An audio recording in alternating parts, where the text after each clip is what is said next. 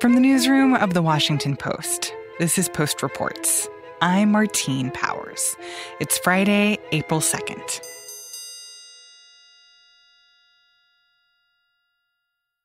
I am gonna start recording. Hello, hello. Okay, one sec. Okay, let's just start by having you um tell me who you are and what you do for the Post. Sure. Oh, it's really funny to be on this end of the of that of that question. Ariel Plotnick is an audio producer for The Post, and she spoke to Linah Mohammad about these efforts to better understand vaccine hesitancy. Researchers want to know who are the people who are hesitant, and where does that skepticism come from? And how can public health officials change people's minds and get them comfortable with getting a vaccine? And that's where this group, the Ad Council, comes in. They've released this PSA that takes a strategy that is somewhat surprising. I want to start actually by playing you some tape. The COVID 19 vaccines become available, you might be asking yourself, should I get it? And if I do, will I be able to go about life without putting my family at risk? You've got questions, and that's normal. The fact is, the vaccines are safe and effective. They're going to save lives. To get the latest on the COVID 19 vaccines, visit getvaccineanswers.org because getting back to the moments we miss starts with getting informed. It's up to you. I thought it was interesting that they've acknowledged that, like, oh, you've got questions and that's okay. I feel like we don't normally hear that. I thought that was interesting too. When I first heard this ad, I interpreted it as it's up to you to do your part. You need to get this vaccine to save humanity. And our health reporter, Dan Diamond, thought the same thing too. Now, when I first heard that, I thought, oh, that makes sense. It's up to you. It's up to you, Ariel. It's up to me, Dan. Like, we have to do our part to get vaccinated. But when I asked the ad council about that, they said, no, no, it's not about individual responsibility as much as acknowledging hesitancy. It's up to you, Ariel, if you want to go get a shot. So, who who came up with this ad, and why do they think it's going to work? So, this nonprofit called the Ad Council came up with this ad. The Ad Council is the group behind a lot of really famous public health campaigns, like Friends Don't Let Friends Drive Drunk and the Smokey the Bear Only You Can Prevent Forest Fires campaign. And I talked to Michelle Hillman. I am the Chief Campaign Development Officer at the Ad Council. And I asked Michelle, why was this the messaging that they settled on? People that are hesitant are just looking for more information while they're, you know, waiting for their turn to get the shot. And so, you know, this idea of it's up to you really worked for us on a lot of levers as we were, you know, talking to people through our research. You know, if we let people know that it's normal that they have questions, that it's absolutely okay and to be expected. And then we remind them of the moments that they miss and they love and that they really want to get back to, that those together really will drive them to get more information and feel like they're empowered. And who are the intended audiences for this ad? So, this ad from the Ad Council was meant for generally vaccine hesitant people, which is actually a lot of Americans. More than a third of people either say they definitely won't get the vaccine or are still waiting to see if they should. That's according to recent polling. And one group of people that are especially vaccine hesitant is Republicans, specifically Trump supporters. Over the past few months, public health experts have grown increasingly alarmed. Many polls show, including our recent PBS NewsHour NPR Marist poll, one segment of the population remains steadfast in their opposition to getting a vaccine. Republicans. As more vaccines become available, the White House is increasingly worried by resistance among Republicans in early March, about half of Trump supporters, people who voted for Trump in the last election, said they wouldn't get the vaccine. That really alarmed a lot of public health officials because this is a huge group of people who could get in the way of our country reaching herd immunity. And because of that, there are people trying to develop ways to reach these Trump supporters and move them from vaccine hesitant to getting the vaccine. Our reporter Dan has been following this story, and he was there to shadow one of these attempts, which was a focus group. When you hear the word COVID 19, what word or phrase comes to mind? The focus group was run by Frank Luntz. Frank is a pretty famous Republican pollster. You might have seen him on TV. He recently left the Republican Party, but he spent many years performing focus groups trying to understand the Republican voter. He got 19 Trump voters together from 14 different states. They were overwhelmingly white, uh, variety of ages, though I'd say mostly in their 30s, 40s, 50s. There were a few people who were already eligible for coronavirus vaccines, but had decided not to get them. And then there were people appeared to be in their 20s who wouldn't be getting vaccines for a while, but had already decided that they weren't interested. I don't know if this is as explicit, but Frank was also trying to move them in this focus group from being against the vaccine to for it. Mm. So so walk me through basically like how it went down. Like did they was it like a discussion? Did they play like random ads for them and see how they felt about them? What was the format? So this was all done over Zoom. It was mostly this Q&A format. Frank would ask a question and then go around the Zoom room calling out people's names one by one for their response. Brian, word or phrase when you hear COVID 19? Controversy. Debbie. Um, I would say controversy as well. Lisa. A serious illness. And then they also brought in experts and Republican leaders to talk to the focus group and try to convince them to get the vaccine.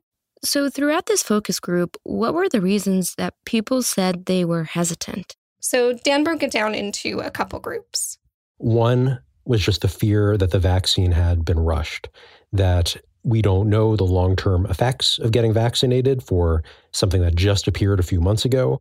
When I say COVID 19 vaccine, Adam, what do you think of first? Um, a miracle, albeit suspicious. Lauren. Unsure. Too many questions. Marie. Gary, not knowing the long term side effects. Chad. Long term side effects unknown. Matthew.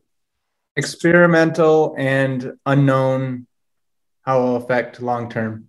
And again, this is a vaccine that broke all land speed records for being invented. The previous record for speeding a vaccine through approvals and, and development was four years. So to go from four years to less than a year, I can understand some of those questions. They tried to address these concerns by bringing in top scientists like former CDC Director Tom Frieden. Dr. Frieden, I'm going to go to you now. He gave a little speech of five facts about the vaccine that seem to stick with people. One, if you get infected with the virus, it will go all over your body and stay there for at least a week and be much more likely to cause you long term problems than the vaccine.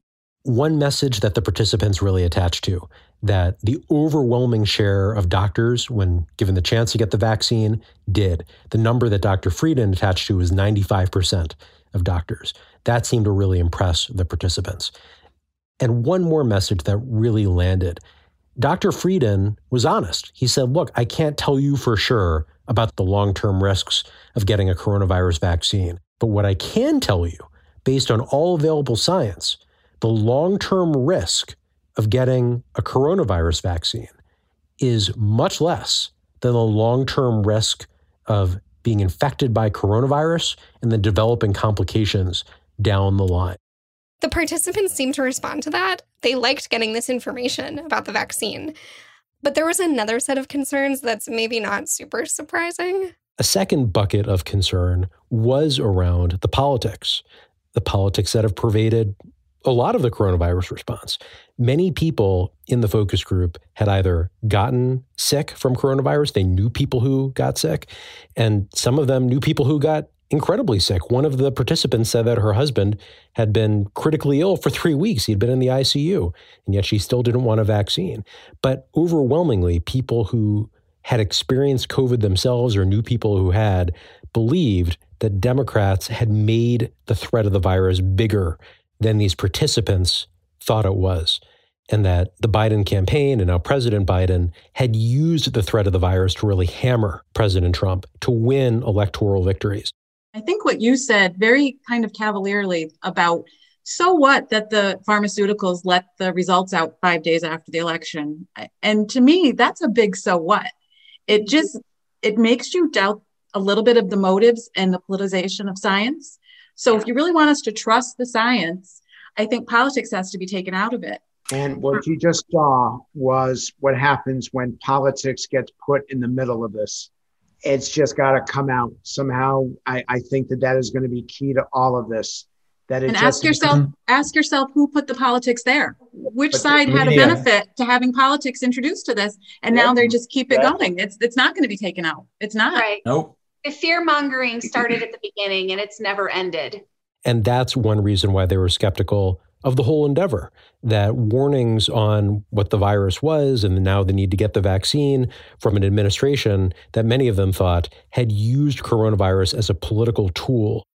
What was really interesting was that even though these were all Republicans in the focus group, they weren't necessarily receptive to hearing from Republicans any more than Democrats.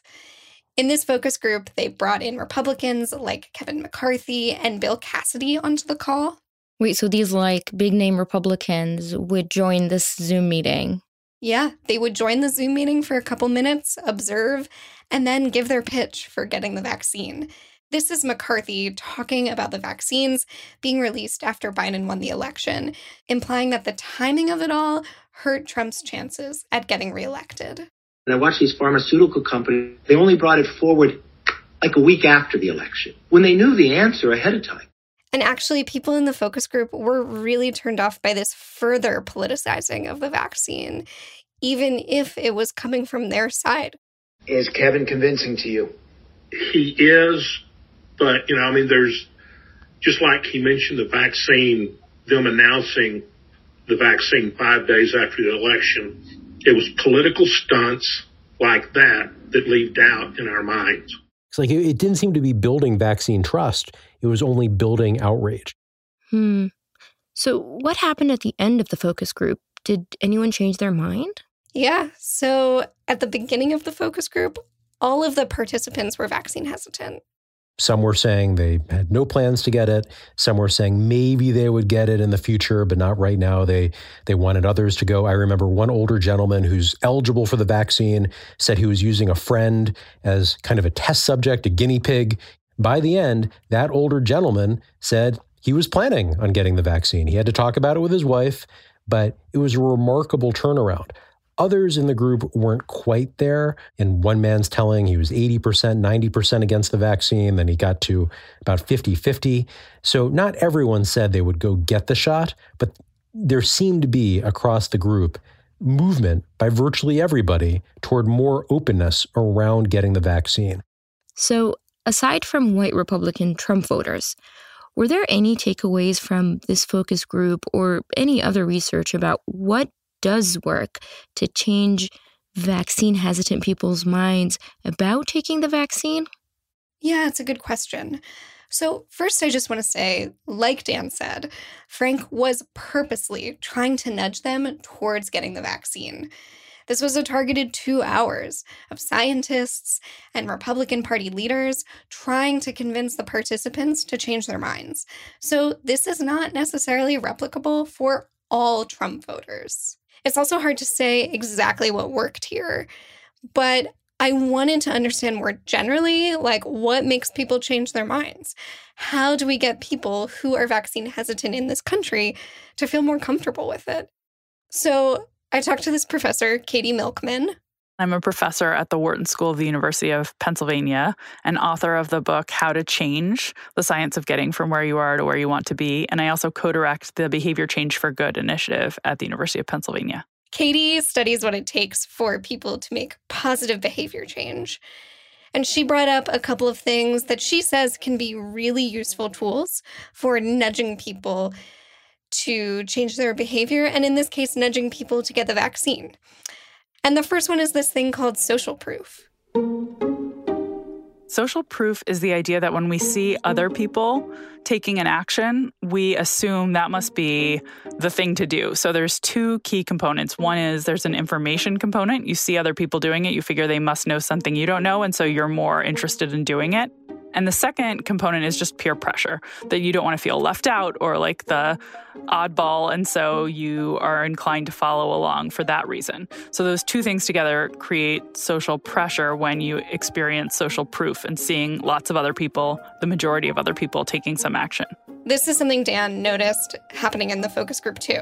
That was something I was wondering about, where you have one person, then two people, then five people, almost like a social contagion of watching each other and being inspired or, or motivated by what others were doing.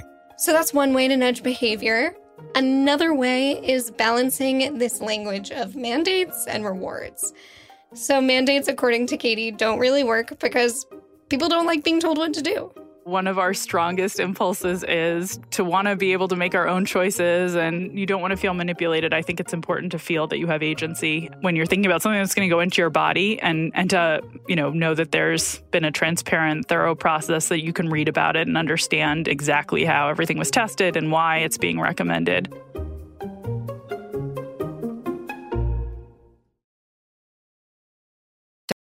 There are a lot of people in my family.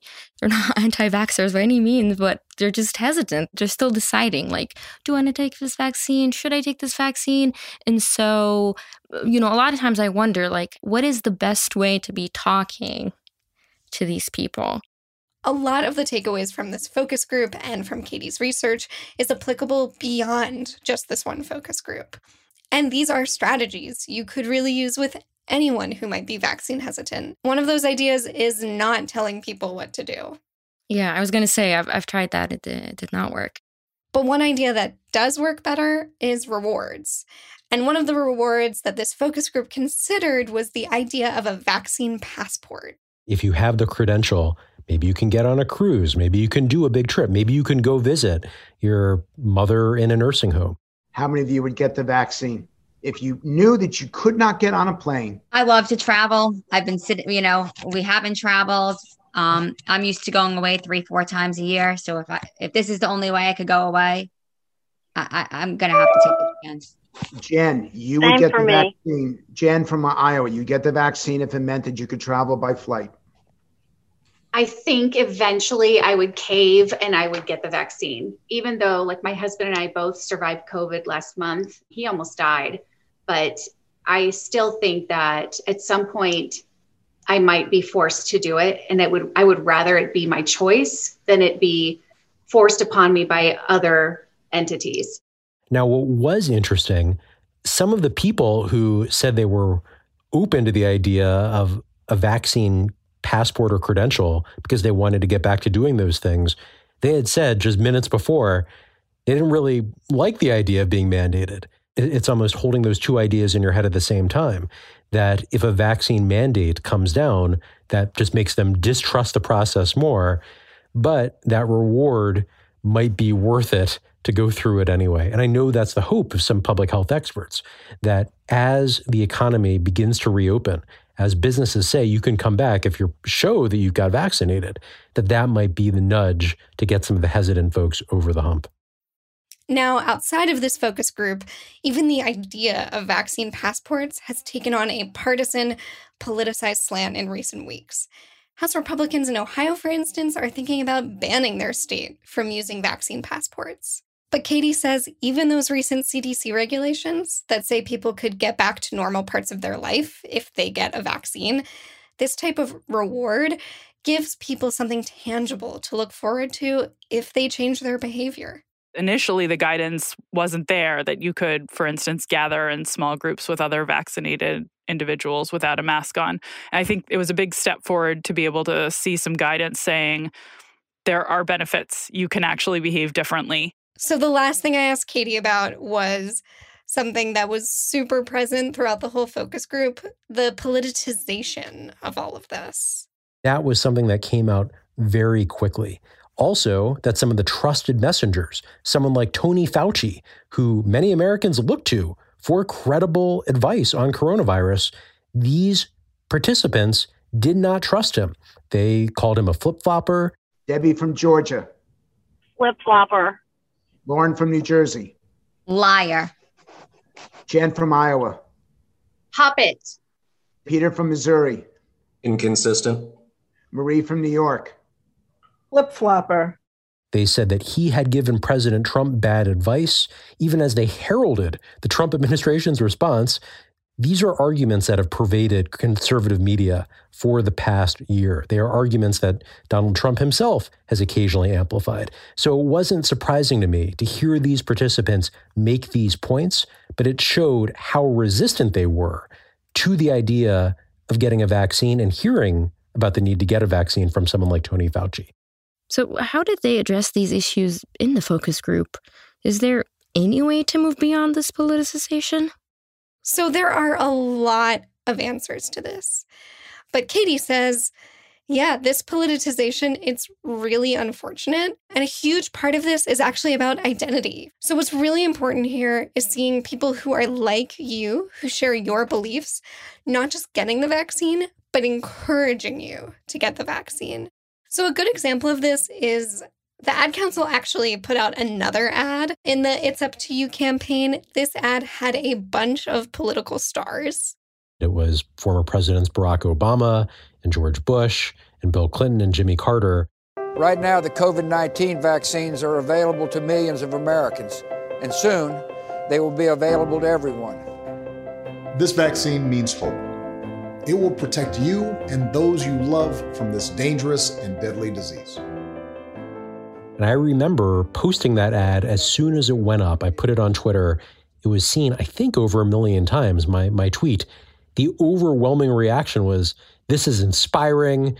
This is unity. This is going to motivate Americans in a way that, that is meaningful. And the Trump voters panned the ad and even said, that it made them angry at times. It, it may have backfired. Which made me think, like, yeah, the trusted messenger for a Trump supporter is not going to be President Obama or even President Bush. It's going to be Trump or a fellow Trump supporter. Anthony Fauci actually talked about this on Morning Joe a few weeks ago when he said it'd be hugely influential to Trump supporters if Trump encouraged them to get the vaccine. Chris, I think it would make all the difference in the world. He's a very widely popular person among Republicans. If he came out and said, go and get vaccinated, it's really important for your health, the health of your family, and the health of the country, uh, it, it, seems absolutely inevitable that uh, the vast majority of people who are his close followers would listen. And just a couple days later, Trump actually went on Fox and encouraged his supporters to get the vaccine too. So, so, Mr. President, I know that you received the vaccine. Mrs. Trump also got the vaccine. Would you recommend to our audience that they get the vaccine then? I would. I would recommend it, and I would recommend it to a lot of people that don't want to get it, and a lot of those people voted for me, frankly.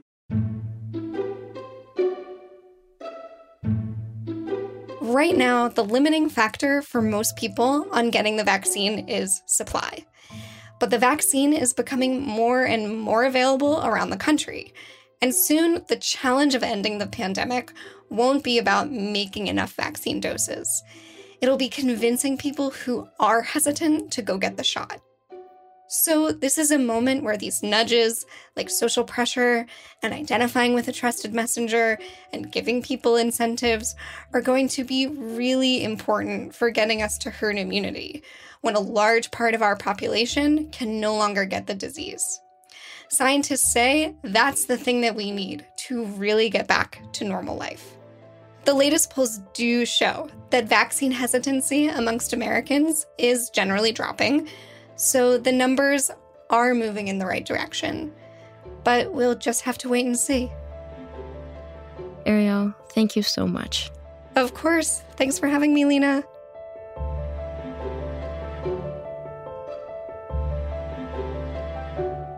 Ariel Plotnick and Linah Mohammad are producers for Post Reports.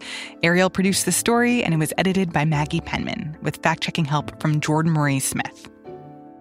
That's it for Post Reports. Thanks for listening. Today's show was mixed by Rennie Svirnovskiy. Our executive producer is Maggie Penman. Our senior producer is Reena Flores. Our editors are Alexis Diao and Ted Muldoon, who also composed our theme music. Our producers are Linah Mohammad and Jordan Marie Smith. Ariel Plotnick and Rennie Svirnovskiy are associate producers. I'm Martine Powers. We'll be back on Monday with more stories from the Washington Post.